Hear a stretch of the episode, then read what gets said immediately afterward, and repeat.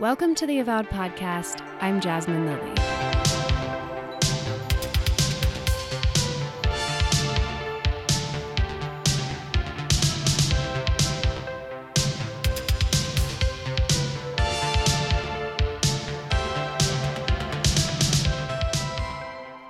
Until now, I had conducted all of my interviews with people inside the US, which means setting up an interview overseas has been a looming inevitability that had me a little bit overwhelmed.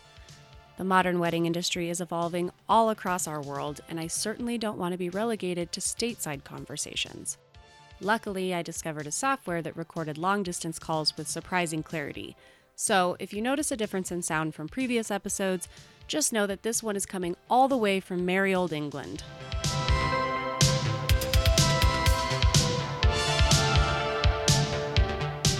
I was super excited to speak with Nova Reid, the aptly named powerhouse behind UK wedding blog Nu Bride, and I must say she exceeded expectations.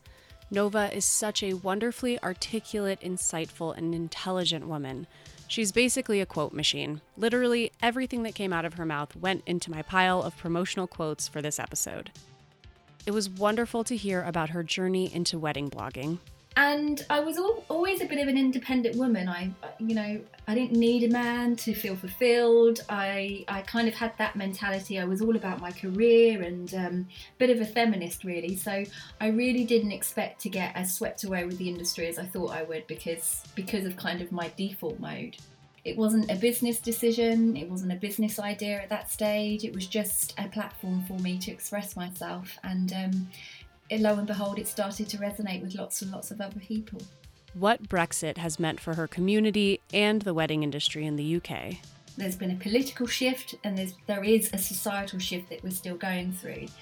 And I think there's also a desire to, whether or not the intention is authentic, there is definitely a desire to be seen to be doing the right thing, to be seen to be inclusive. Because there is a kind of perception that if you're not being seen to being inclusive or being seen to be diverse, then does that potentially mean that you're far right? And how she felt on the other side of marriage. There was a kind of silent power, I guess, is the only way I can explain it. I say there's a power in kind of making that promise to your friends and family and all the people who matter in your life and them witnessing that with you. That is incredibly powerful. And also, I guess as you kind of move through your relationship and life happens and challenges are thrown at you, there is an element of your vows that are so powerful you can lean on them. That would be the only thing I would describe that's different. There's just this power. All that and so much more on today's episode of the Avowed Podcast.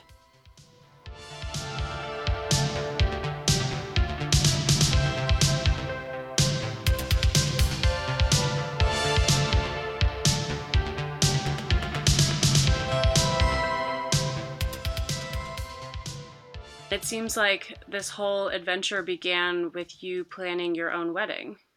Yeah, it did. I had absolutely no interest in the wedding industry before I got engaged. I had not really much understanding of it either, and got engaged and kind of completely immersed myself in it and realised I was a bit of a hopeless romantic after all. And that's where it all started. It sounds like you experienced some frustration looking through like the publications that you were able to get your hands on, but that the blogs were a much better place for you to find inspiration. Yeah, massive frustration and also quite unexpected because some of the frustration I experienced when I got engaged were the same frustrations I experienced when I was kind of studying performing arts and acting, and that was nearly a decade later, and I was like, why haven't we moved forward? So I guess my frustration was around the fact that as a modern British woman who also happens to be black, there was just no visual inspiration or representation for me or women who look like me in mainstream media, on catwalk shows, and actually even the UK blogs were a struggle, and I actually found most of my wedding inspiration via US platforms, which was great on the one hand that I found something, but a great shame because you know, the service providers I wanted to book were all kind of in the US. So that's why I started Nu Bride. Yeah, that's really interesting to me that you were able to find so much more inspiration on US blogs. Why do you think that is? I think, well, you're bigger than the UK. Yeah, and in terms of, you know, if we want to label, I don't like to use a label, but for the purposes of this interview, it makes sense. You know, you're bigger, so your ethnic minority group is larger than ours in the UK. So there, you could argue that there's more of a market and that there is more of a need. I think there's a need everywhere, regardless of numbers, but that's probably why I felt that was kind of happening for me back in 2011. Tell me about the experience of starting Nu Bride. Like, what did that process look like? It was very easy and it was very random. So I got engaged on the 4th of November. And I think the day after I'd kind of ran into a newsagent and brought lots of magazines and quickly realised that there was a massive, massive gap in the market. And before I kind of delved straight in, I did a bit of research. I waited another couple of months and kind of sniffed out magazines then and attended as many wedding events as possible, just to make sure the kind of lack of diversity wasn't as a result of perhaps my being oversensitive and being more kind of having an acute awareness of it, given kind of my background growing up in a rural area called Hertfordshire, which barely had any black people in it. So I wanted to make sure that it wasn't my hypersensitivity and it was actual fact. So I did lots of research, attended lots of shows, and when I realised it was the same thing over and over again, it was on New Year's Day 2012, I just bought a domain. I Googled how to make a blog, and I bought a WordPress domain. The name came really easily to me. Nu Bride is essentially Nova Bride. NU is a Chinese spelling for new, and Nova means new. So that came really, really easily. And I just brought it as an opportunity to document my own wedding planning. It wasn't a business decision. It wasn't a business idea at that stage. It was just a platform for me to express myself. And lo and behold, it started to resonate with lots and lots of other people. How long was it before you started to think of it as a viable business? So we got married that year. So we got married the following November in 2012. And I thought, let me give it a year to see if kind of the wedding buzz dies down now that I'm married. And it didn't. And the kind of passion around getting more inclusive diversity into the mainstream was still there, if not more present. I was getting invited to more and more press events. I was asked to speak as an expert at wedding shows and also in publications, also for the BBC. And so it just started gravitating and just growing momentum. So I gave it that year and it just carried on building. And I decided that I would turn it into a professional blog. So I had a rebrand and started accepting sponsorship in 2014. So I guess 2 years later. It was very quick. There was no business strategy. It was all just kind of happening quite organically, which I really enjoyed. And then from sort of 2014, I relaunched as a professional blog, and then from around November last year, so November 2016, I was able to step into it as my full-time business. I'm curious about sort of the feedback that you've gotten, both positive and negative. I know that in my experience, putting yourself in a vulnerable space in a public sphere like that can be really rewarding and also really scary and disheartening. And I'm just sort of curious what the feedback has been. Feedback is mostly positive and mostly supportive. Okay, I'll jump on the negative first, so that's off my mind. I do experience negative feedback too. I get trolled, often around my race, often around the fact that I speak quite well and I straighten my hair, and there is a feeling amongst some of the people that feel the need to contact me that I am too white-minded and too westernised and not quite black enough. So those are kind of negative things I have, and then they're targeted at my appearance, my teeth, they're wondering why my husband ever married me, just things like that. And I don't pay them much mind. I don't reply. I don't engage in it whatsoever, but it does happen. And I think, unfortunately, when you put yourself on a platform and you become popular, you're going to attract that as well, sadly. Everyone is given a voice on social media, so unfortunately you can't get one without the other.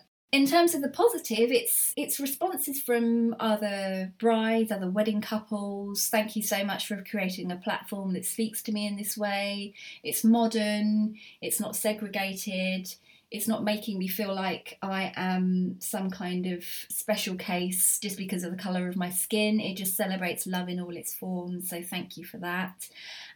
Or thank you for just, you know, recognising the importance of validating more people simply by representing them, and that's the kind of feedback that makes my heart sing. And then from people within the industry who are either wanting to reach more of an ethnic diverse market and are struggling and don't know how to, they often engage with me and ask, you know, what can I do, what am I doing wrong, and then we have honest conversations about, you know, what's currently going on within their business, how it's marketed, how they're currently portraying themselves and what might be excluding people, and then working with them to kind of improve with that. Do you feel like there's a common misstep that people are making in terms of that? Something that you see over and over again, that where people are putting their foot in their mouth or getting in their own way when they're trying to appeal to a more diverse market? Yeah, I think there's, I wouldn't say people put their foot in their mouth much over here. We're very polite. We say nothing and just ignore the obvious. And then that creates a problem in itself because nobody is actually addressing the issue and confronting it head on. So that's probably what we struggle with most over here. The kind of common things I see is just businesses' portfolios are just not representative of the eclectic UK that we live in. The two things I'm asked for most as a blogger to recommend to readers is makeup artists who can work with all skin tones and photographers. Who I want to see a photographer portfolio and show evidence that they can light my skin. And those are the things that I get feedback for the most frequently from email, from people asking, you know, I'm finding it really hard to find a makeup artist who can work with black skin. I can't find any. All I'm seeing in portfolios is kind of the stereotypical white Cinderella, and I need to see that they can work with my skin tone. So to me, it's very simple. Diversify your portfolio and get more clients. Yeah. I think that's wonderful feedback to hear from you, especially because I've heard it from a couple other people that I've had on the show as a similar response to this question. And I think that it is such a simple fix in some ways, or at least a simple step forward in creating a more diverse representation in this industry. And as a white woman, it's not something that I had really considered because, you know, obviously makeup artists and photographers know how to deal with my face and my skin tone. And I can't even believe like what a simple thing that is, but just how frustrating and systemic that must be. Yeah. And it's exactly like what you just said just now. You don't think about it until it's brought to your attention. Like I didn't know when I first got engaged, I wasn't aware that I was going to struggle to find makeup artists. I just assumed that every makeup artist I would meet would be able to work with my skin tone. Right? I would assume that anybody who was trained to do that properly would understand how to deal with different skin tones. You would like to think, but what I'm realizing and experiencing, not just within the wedding industry, but also when I used to work in the acting world, was not everybody has that training. And apparently in the UK, it doesn't come as standard. Working with black and darker skin tones isn't standard. So if you don't make it your business to go and top up your skills and learn about different skin types and learn about the products and learn about the differences in melanin, then you're lacking a skill. So I was on a shoot. I was invited to take part in a shoot in the wedding industry that was designed around kind of empowering businesswomen who were leading or doing great things in the industry.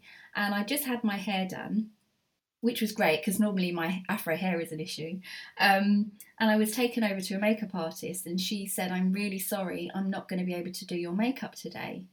And I knew why, But I pushed and I said, why not? And she said, because I don't have makeup for your skin tone. And that was back in 2014. Wow.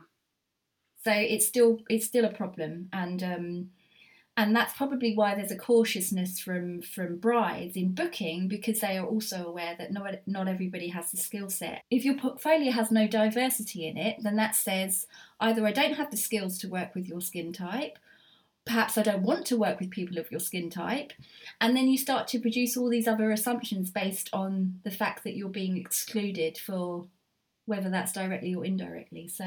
So you started, or you were engaged back in 2012, and it's 2017 now. So, you know, it sounds like it took a couple years for your business to fully form. And that means you've been in business for what, like 3-4 years now? I would say, well, 2014 I launched on Valentine's Day. So yeah, 3 years, sounds like forever, 3 years. And there's still much work to be done. I think now we're getting into an area where people are wanting to take intentional action. I think what I've witnessed before as kind of a press person and also a wedding expert is that lots of people will come along and kind of sympathise with the cause but won't actually do anything to change the trajectory, perhaps abdicate responsibility onto other people. Whereas now I'm definitely seeing more of a movement was like, what can I do? You know, what can I do to help change this culture? What can I do to help?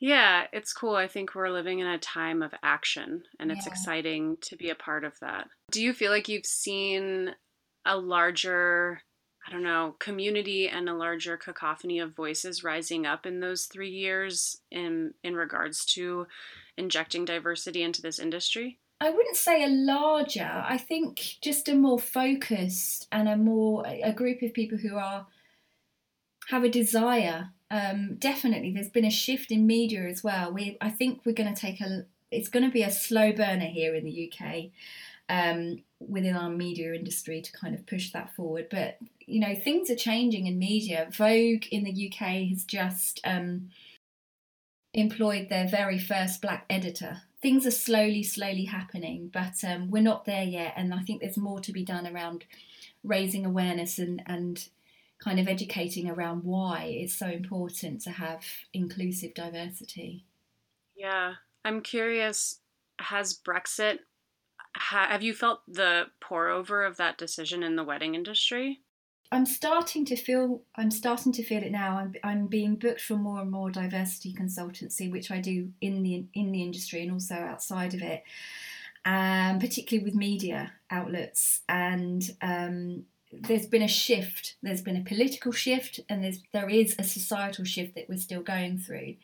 And I think there's also a desire to, whether or not the intention is authentic, there is definitely a desire to be seen to be doing the right thing, to be seen to be inclusive, because there is a kind of perception that if you're not being seen to being inclusive or being seen to be diverse, then does that potentially mean that you're far right? Which is, rightly or wrongly, that's a conversation that's coming up. And definitely diversity is a hot topic. And I think that's as a result of our political climates and kind of seeing Brexit gave individuals with perhaps bigoted or narrow-minded views, almost gave them permission to air those views. Yeah.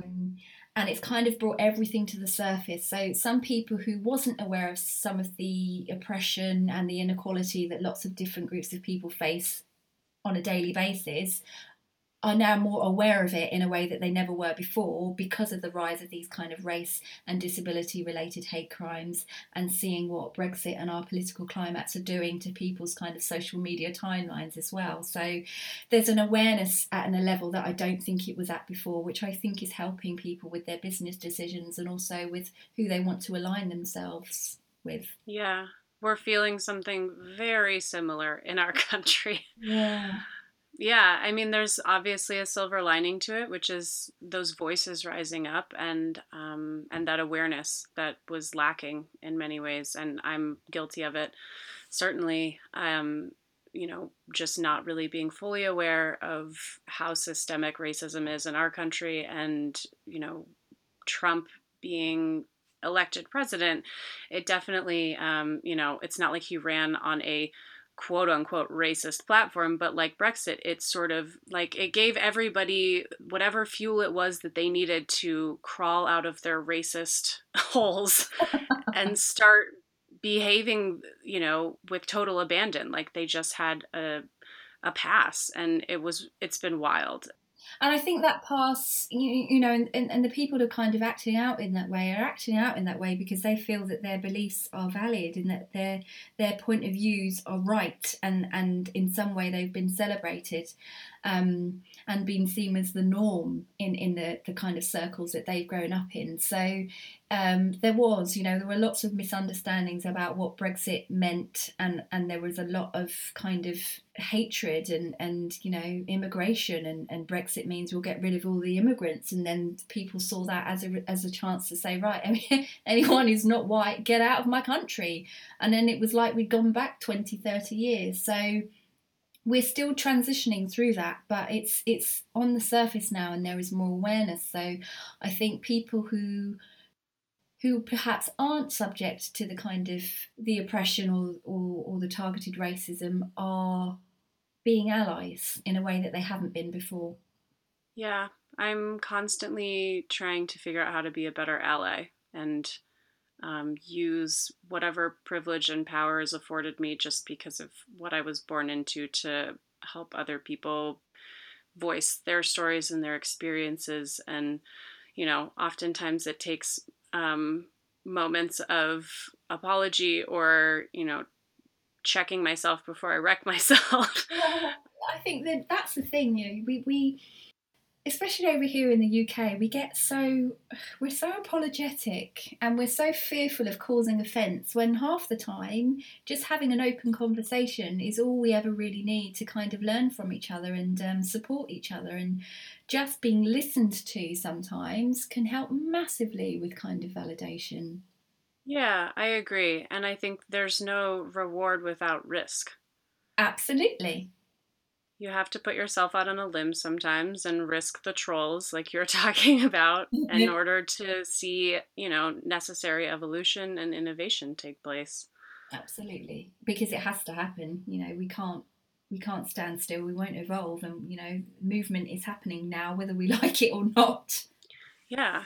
So tell me a little bit about your relationship and how that's, I don't know. I mean, obviously it was sort of the catalyst for this venture, which is pretty wild. And then also you have this partner while you're, you know, moving forward with this new direction in your career. And I'm just, yeah, I'd love to hear about your relationship. Ah, well, thank you for asking. I love talking about him. Don't tell him that, we'll get a big head. We met about 7 years before we got engaged, so clearly I was a slow burner, Jasmine. I am too. I've been in a relationship for 10 years. Okay. Not married. We'd known each other for about 7 or 8 years, and we've been in a relationship for about 5 before we got engaged. And when I first met, I was in the acting world when David and my husband, met. And I was in between jobs and I was temping at a medical institution where he was working. And one of his friends, who's still in our life now, has said, "Have you checked out that new girl on reception?" So David came down to check out the new girl on reception, and he says it was love at first sight for him. I was a slow burner. I took him like 3 years. And it was about 3 years before we started dating after that. So we kept in touch. And I was always a bit of an independent woman. I didn't need a man to feel fulfilled. I kind of had that mentality. I was all about my career and a bit of a feminist, really. So I really didn't expect to get as swept away with the industry as I thought I would because of kind of my default mode. So he removed all barriers and... here we are now, several years later. And yeah, he's my best friend and the love of my life, and he's incredibly supportive of Nu Bride and me and everything that I kind of put my heart and soul into. I'm very lucky. I love that. Do you find that you have contrasting personalities in terms of like you're very outgoing and he's more reserved or anything like that? Depends on the situation. So, for example, our wedding day was very stressful for my husband, and I didn't realise the amount of stress that was placed on him until after we got married. And I think if I had more understanding of that when we were planning, perhaps we would have done a few things differently. So, for example, my husband has a huge disdain, possibly a phobia for public speaking. So he was kind of trying to force himself to do a speech on our wedding day, and I said, look, let's just see how you do on the day. If you don't feel like you can do it, I'll do it. So I ended up doing our wedding speech and things like that. And he just, I came from an acting background, so I'm always used to being in front of people and kind of performing and, you know, knowing how to turn it on and off when I need a confidence boost, where he wasn't used to being in front of the camera like I was. So that didn't come naturally to him. So if we're in a social environment and there's a group of 10 people, then he's absolutely fine. He's a brilliant networker. If you have to get him up on stage or do anything that provides any kind of public speaking or performing or, you know, saying your vows, anything like that, and it just cripples him. So yeah, it's not for everybody. Not for everybody, no, that I recognise that. So otherwise we're quite similar, but I will take the lead in kind of anything that requires public displays of communication, and he's quite happy to be in the background.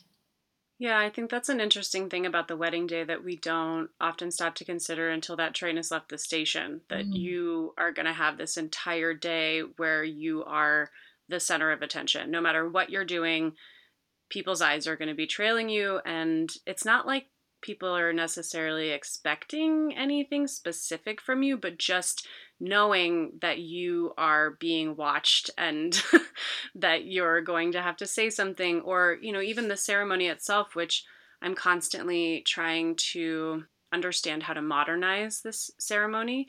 One of the things that I've been thinking about a lot lately in conversations that I've had with people is just this idea of really an audience. That's like the one moment in the entire wedding celebration where you have an audience and they're silent and you are expected to declare your love in a really articulate and poetic way and stand literally like pretty much on a stage in front of them.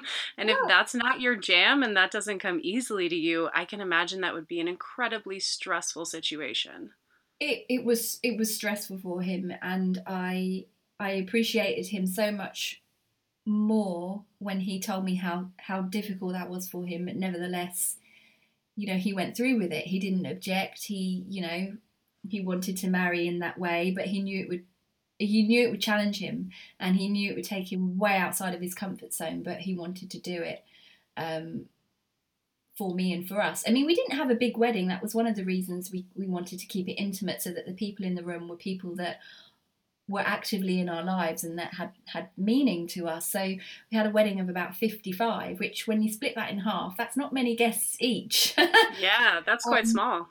That's quite small. So I imagine if we'd have had a traditional kind of Caribbean wedding with 150 plus people, that probably would have been an absolute no-no for him, but kind of the smaller number helped. But yeah, there's a wedding video of us floating around somewhere on the internet, and he was just completely overwhelmed during that moment, and there was a moment where I had to console him just before kind of the ceremony started, and then after that he calmed down, and he was able to just focus on our vows, which we'd written for ourselves, and focus on just my face rather than, you know, everyone else in the room.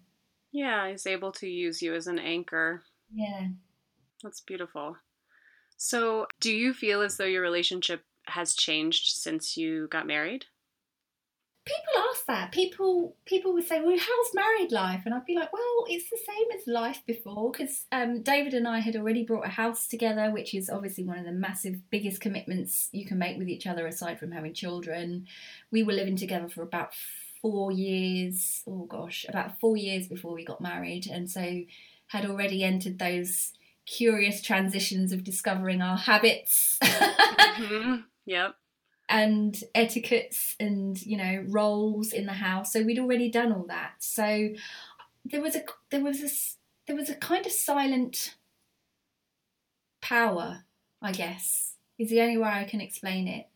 I say there's a power in kind of making that promise to your friends and family and all the people who matter in your life and them witnessing that with you that is incredibly powerful. And also, I guess as you kind of move through your relationship and life happens and challenges are thrown at you, there is an element of your vows that are so powerful, you can lean on them. That would be the only thing I would describe that's different. There's just this power. I can't explain it.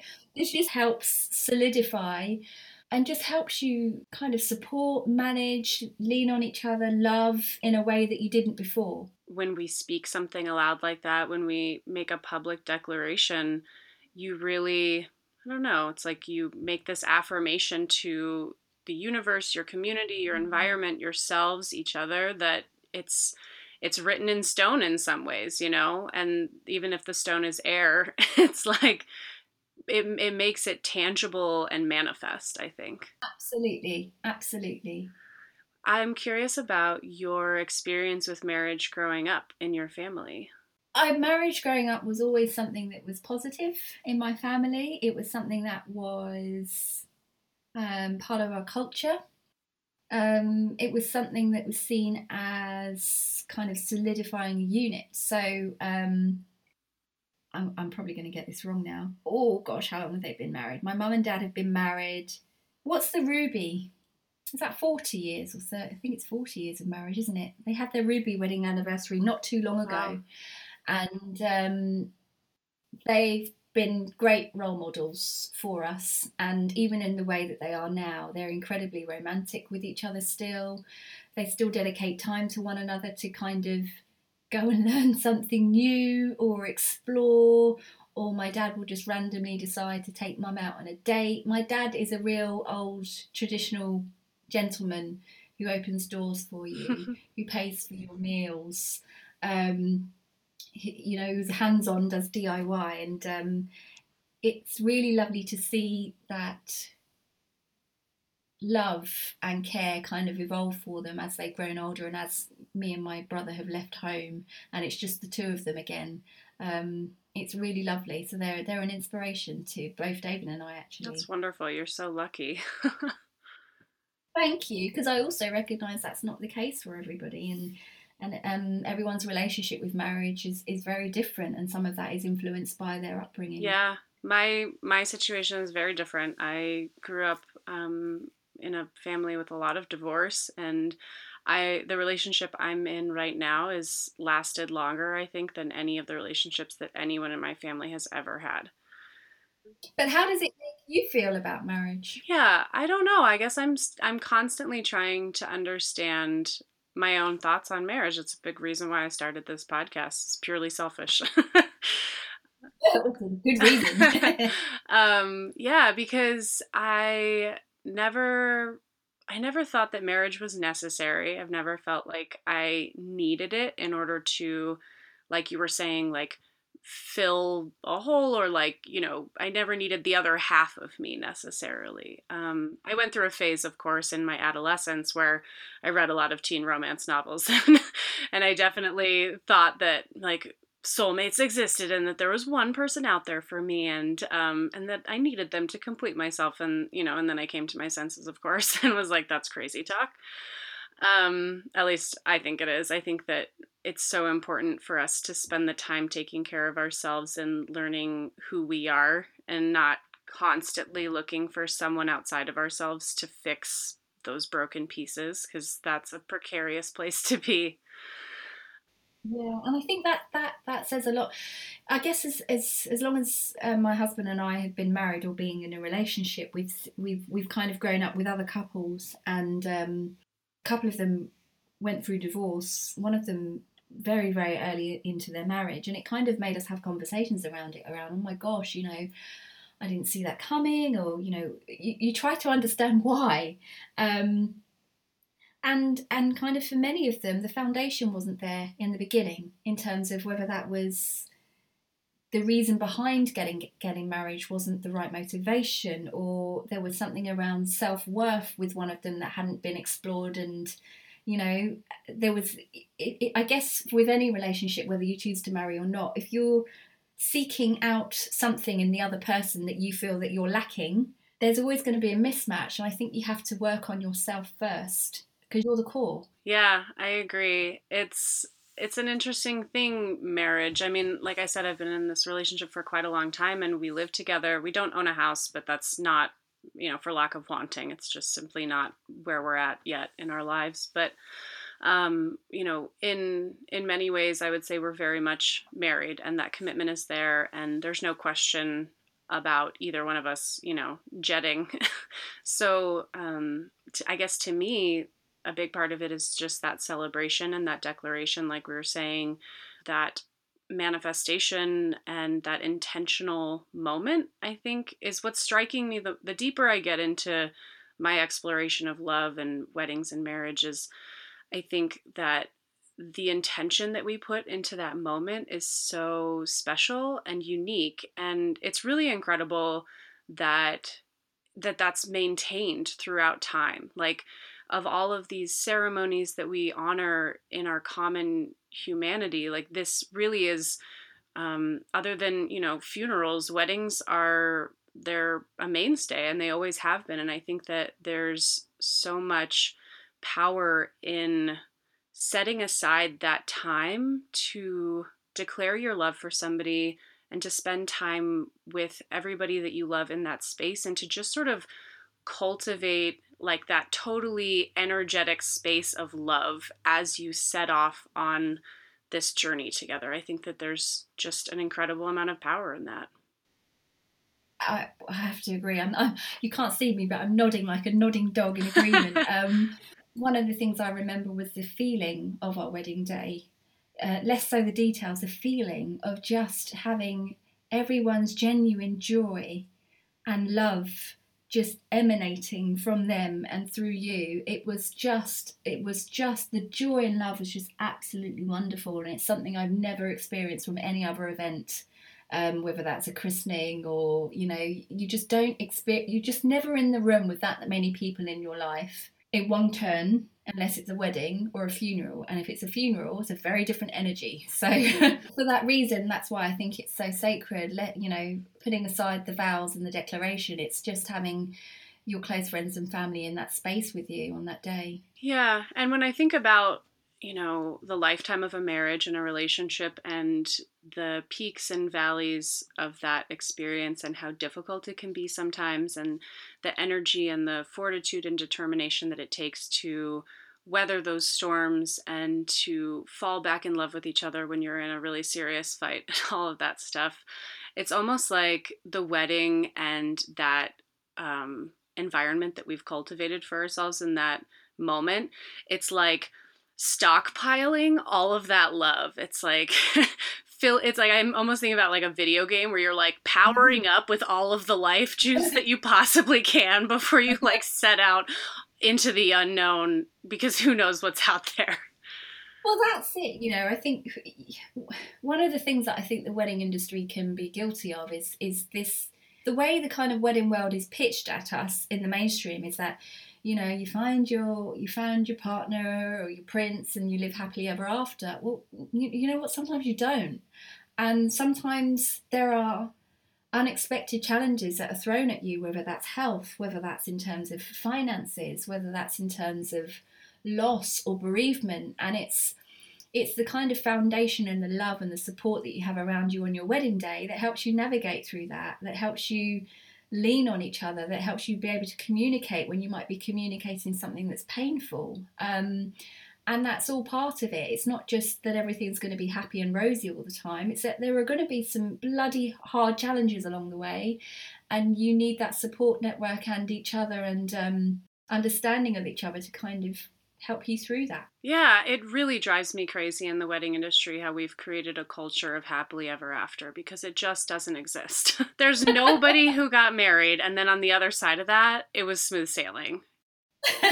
I think that's the element of me that laughs, because you know the public aren't stupid. Nobody, I'm sure, people don't go into marriage believing that everything's going to be bright and rosy, but I think there is a kind of subconscious expectation that it should be, because of kind of the standards and the memes that are thrown at you in the mainstream wedding industry about this wonderful happily ever after. Well, actually no, it's the beginning of your lives together, and that will be joyful, that will be painful, that will be frustrating, that will be exciting, and everything in between.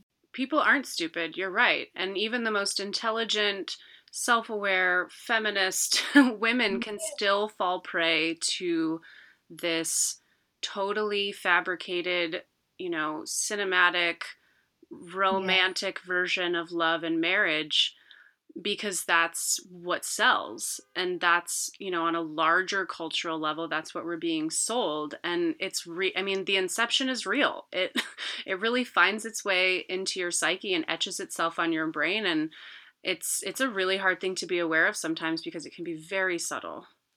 Yeah, absolutely. It's definitely around kind of these generalizations that are kind of in our subconscious without us even realizing it, based on what we see in popular culture or in media and around us. Yeah, I think there's an element of kind of that expectation of happily ever after that may well lead to so many people kind of experiencing the wedding come down, or post-wedding blues, or depression as we call it over here. Yeah, I think a lot about expectation versus reality in this industry, because I think that on the whole, the industry sells a very, very unrealistic expectation of perfection for even one day of your life, which just can't exist. It simply can't.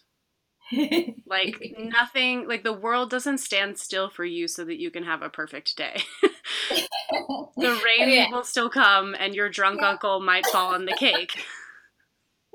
Yeah, absolutely. And that, I think it's the we're perfectly imperfect, and that's what I love about kind of celebrating the authentic side of love, is that it's beautiful, and it's also ugly as well. And there's so much beauty and imperfection and blemish, and I'm so tired of us treating those mistakes or those moments that are unplanned like, like harbingers of evil or something. Yeah. Because I find that those are often the most genuine moments in a celebration. Absolutely. And I think, I'm under no illusion, and I'm part of the wedding industry as well, and weddings will always be aspirational, whether we like them or not. And there's an element of kind of accepting that, but also showing difference and showing choice, and showing people are wanting to see more real moments. People are wanting experiences now. People are craving more experiences now. So I think there's definitely a movement towards doing, for couples anyway, to do things that kind of represent them, who they are, their values, what they like. So I'm definitely seeing more couples via Nu Bride that are kind of doing things that resonate with them, less so conforming to a tradition that might not resonate with them anymore, because we've moved on, society's evolving. It's one of my favorite things about working in this industry right now. I am also, experiencing the wedding industry from behind the scenes, but sort of on the sidelines a little bit. A wedding cake baker is definitely not, I'm a little bit on the fringes of the industry, I guess. Sure. And so I feel sometimes like I have a little bit of a bird's eye view of like this crazy situation that's happening, and these decisions that we're making, and how quickly everything can snowball, and how quickly a trend can shape what you think you wanted into what you want suddenly, even though it's not something that was even on your priority list. And a big reason why I started this podcast is because I was having really incredible conversations like the one we're having with people that work inside the industry. And I think that we've created a culture in this industry, especially of like it's pristine, and it's got like this tidy bow on top, and everything's beautiful and perfect, and it has this gorgeous filter on it, and all of the photos are curated, and it's like, we haven't left a lot of room for honest conversation between people that work in the industry and people that are getting married. Yeah. And I would really love to see more of that happening. And I guess I thought one of the best ways to help facilitate that was just to broadcast this honest conversation that's happening behind the scenes, so that people getting married can be witness to it and see like what we're experiencing as the people helping facilitate this day. Absolutely. I guess Nu Bride has a primary and secondary audience, and my secondary audience are wedding industry, vendors and suppliers. So I have the pleasure of working with many people across many different sectors and roles within the industry. And the kind of common denominator with being in the service industry is that, like you said, there's a lot of smoke and mirrors. Mm-hmm. There's a lot of kind of perception versus reality, and we can't show the reality because it's meant to be pristine, and nobody's meant to see that actually I'm burnt out because I've just worked an 18-hour day trying to make sure that everything is pristine and perfect for you, and I haven't seen my family or spent a weekend with my family since last year. And kind of there's a lot of overworking and burnout, and I think there's an element of people who work in this industry are incredibly dedicated, and as a result of that kind of passion and dedication, they often work more than their hours in order to go above and beyond to serve their couples. Absolutely. And for some people that takes its toll on a regular basis. You know, every season there are many people who are burnt out because they've worked weekend after weekend with no respite. It can be tough for people that work in the service industry. And I think in my opinion, I think it's really important for us to be vocal about that, and not in like a guilt trippy kind of way, not in a like,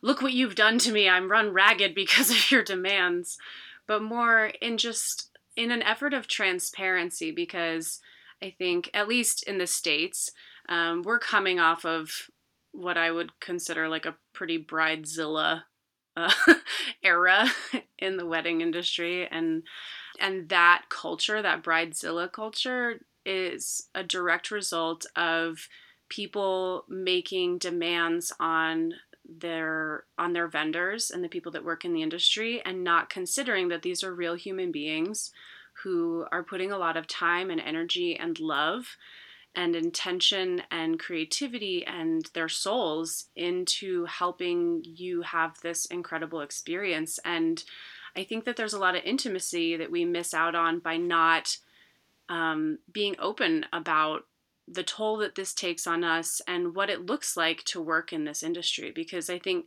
in order for people getting married to empathize with what we're going through, we have to first tell them what we're going through. Absolutely. And the degrees of disclosure are going to be down to each individual and how much they feel comfortable sharing. But there's an element of, we might lose the ability to kind of humanise the people that are working for us. And we forget that, yeah, like you said, people that work in the industry are human beings too. They're human beings that are experiencing bereavement. They might have a loss or a death in the family the day before your wedding day, and they still need to come and do their job. They don't have teams and reams of people that can kind of cover and step in. You know, they may be having financial difficulty. All of these kinds of things will kind of take their toll on us as human beings. And also, you referenced the kind of bridezilla culture, and I, coming from kind of my well-being hat on, you know, the brides who might be portraying themselves as being difficult to deal with, or grooms being difficult to deal with, it may be as a result of something going on in their lives as well that we're not privy to, or, you know, some kind of stress or pressure that they're not used to dealing with. Because I think planning a wedding for the average person can be incredibly overwhelming. It's not something we're used to doing. It's, you know, the amount of decisions that are needed to be made, the kind of family politics and the finances and all of these other things you have to manipulate and navigate are quite overwhelming for some people, and that can manifest in behaviour that isn't always seen as appropriate. And I think that a lot of that can be avoided also with conversation and transparency. You know, if you're planning your wedding and you're struggling, ask for help. I think no one is an island, but there's something about this wedding planning experience, and I think this is a product of that unrealistic expectation that we've developed and fed over time, you know, that you're supposed to put together this incredible event that's one of a kind that nobody's ever seen anything like, and you're supposed to do it with a smile on your face, and you're supposed to, and it, like, not only is the experience itself supposed to be perfect, but like the getting there is supposed to be without flaw, and that you are supposed to be without flaw, and and you are navigating the needs and desires of a whole mess of people, unless you're eloping, you know, or you have a family that's wicked chill and like doesn't mind you calling all the shots, you are more than likely dealing with a lot of people's input, and you're trying to figure out how to merge all of those wants and needs into one day. Mm. And that's a lot to take on. And I think, I think in my experience, like when I'm going through a hard time, if I'm not talking about it and I'm bottling it up, I'm going to lash out at somebody. Absolutely. Yeah. But if I'm dealing with my shit, if I'm addressing it head on and I'm talking to somebody about it and sharing my experience and why I'm having a hard time, even if it doesn't make any damn sense, I'm going to be far less likely to lash out.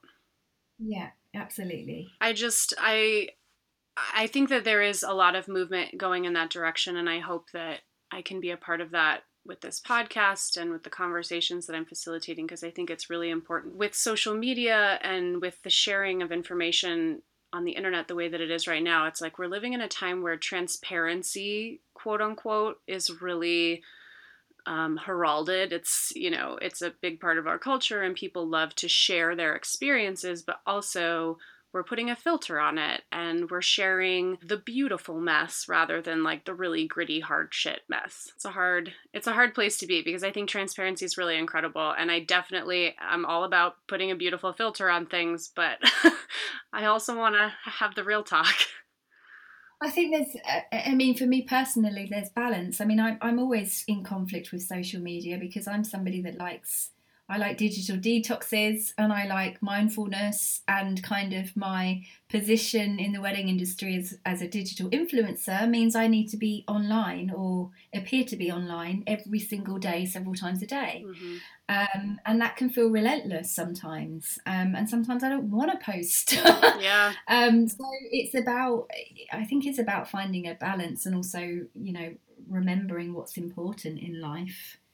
Another thing that I think a lot about is people who work in this industry not only being human beings who, as you're saying, might be mourning a loss or going through financial difficulties or so on and so forth, but also the majority of the people that work in this industry are artists. They're creative people. And for me, at least, it's incredibly difficult, near impossible for me to divorce my emotional integrity and my artistic integrity from the work that I'm putting out there. And I think that we forget to treat people in this industry like they have artistic integrity. Yeah. Because of all the trends. And yeah, I don't know. I guess I'm always encouraging people to play to their vendor's strengths, find somebody who does something incredible that you really respond to, and then collaborate with them, instead of bringing them a photo of somebody else's work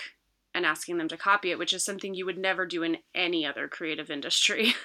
That's the key, isn't it? And I guess it's for us as wedding industry to educate around that as well, because there's an element of us that is encouraging couples who aren't not necessarily coming from a creative background to come up with these wonderful ideas and themes for a wedding day.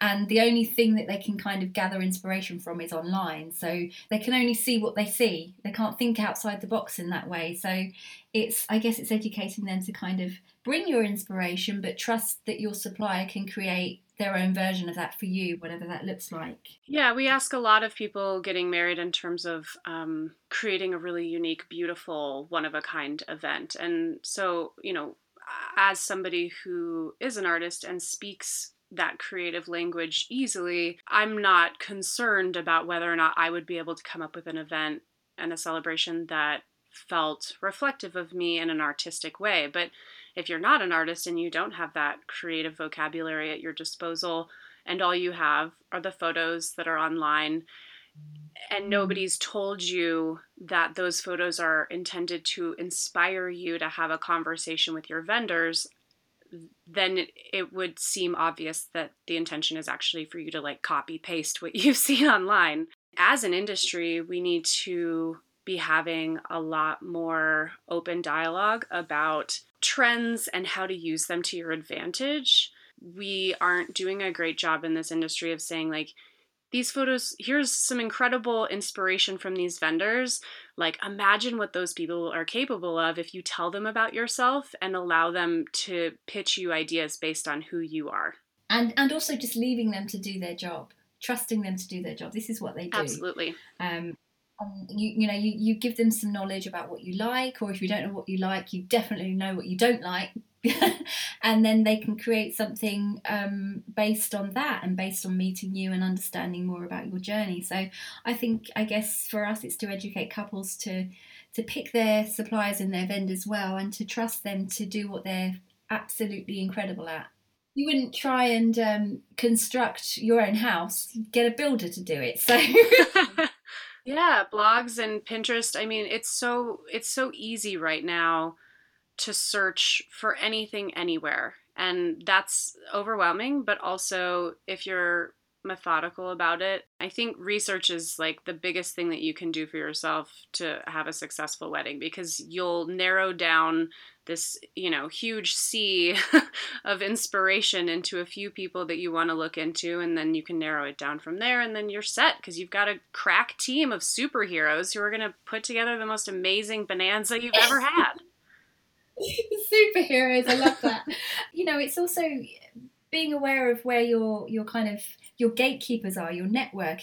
If you're just completely overwhelmed by it, then tap into a wedding expert, tap into a blogger, or tap into somebody who does wedding consultancy, and they will kind of gather all the information of what you like and don't like, and they will come together and bring you some ideas from vendors or suppliers that are in alignment with who you are as a couple. So if you're time poor or you're finding that really overwhelming, there are other people that can do that together and offer that as a service. So yeah, and a lot of the people, like if you've, for instance, found a photographer that you really loved, chances are they're going to have a bunch of referrals of people that they love as well. Exactly. Always ask your vendors who they love to work with, because if they're quality, then they like to work with quality people. Absolutely. Like attracts like. So, okay, I guess I want to end with what your hope for the future of the wedding culture in the UK is. What would you like to see happen in the near future, in the next 5 years? In the near future, I would like to see much more inclusion of difference, of styles, of diversity. And when I say diversity, I don't just mean race diversity. I mean shapes and sizes. I mean fashion choices, not assuming that every bride who gets married wants to wear a dress, and that there is just more fashionable choices out there that are not just, a sweetheart dress.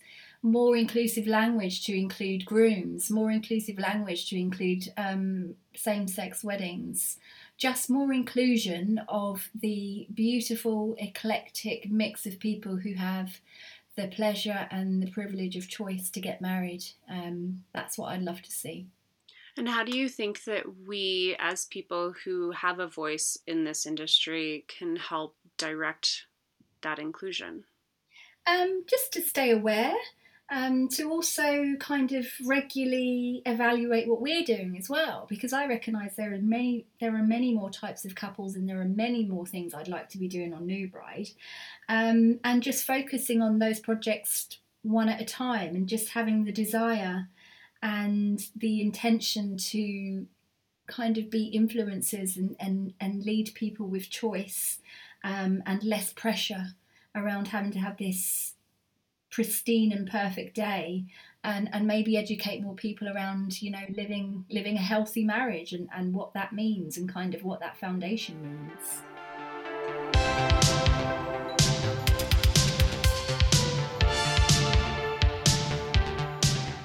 Well, that's all for today. We are coming up on the end of season 1, and I would love to hear from you about what you want more of on the Avowed podcast.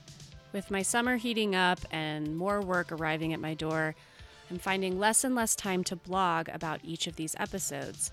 So I can't promise that there will be something waiting for you today, but I fully intend on writing about my experience speaking with Nova as soon as I have some time on my hands. So if you love seeing photographs of the people that I'm talking to and learning more about what they do, the best thing that you can do right now is to go and check out nubride.com, spelled N-U Bride, BRIDE.com.